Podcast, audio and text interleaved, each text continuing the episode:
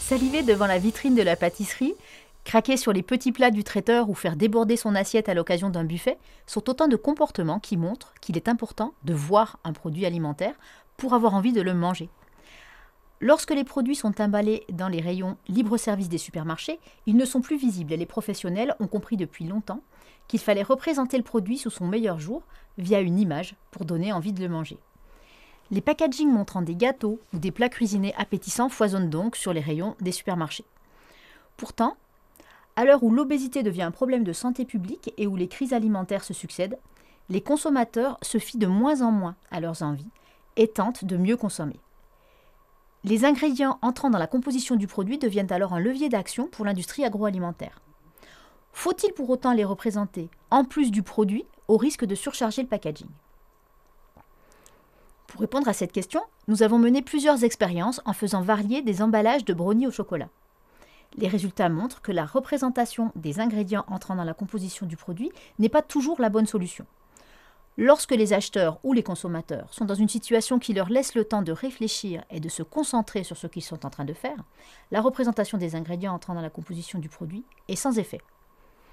Au contraire, dans le cas plus courant, où l'attention des acheteurs ou des consommateurs est distraite du produit, le nombre d'images d'ingrédients apparaissant en plus du produit fini influence la façon dont ils jugent son goût, leur intention d'achat et la quantité effectivement mangée.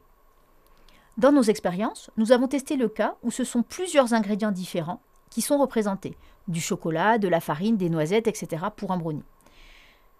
Dans ce cas, plus le nombre d'ingrédients représentés sur l'emballage est élevé, et plus il renforce l'efficacité de l'emballage. Autrement dit, pour la majorité des individus, on retrouve bien l'effet selon lequel les images donnent envie de manger. Dans le cas des individus soucieux de leur poids, on observe l'effet inverse.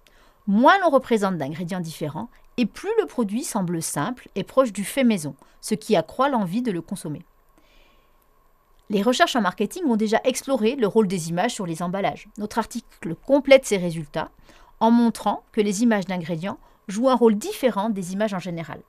En effet, on savait déjà que le portrait d'un sportif connu ou d'un personnage de dessin animé apposé sur un emballage crée un affect envers la marque.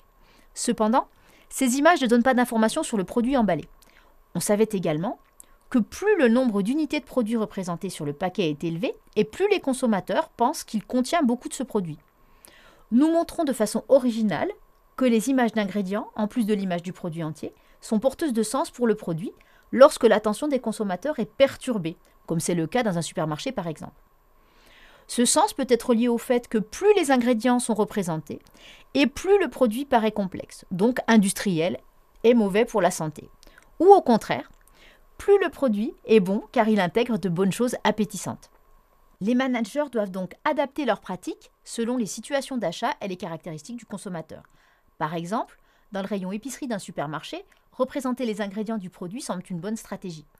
Alors que dans un magasin diététique, ciblant les consommateurs préoccupés par leur poids et impliqués dans leur consommation alimentaire, il vaut mieux ne pas ajouter ce type d'image.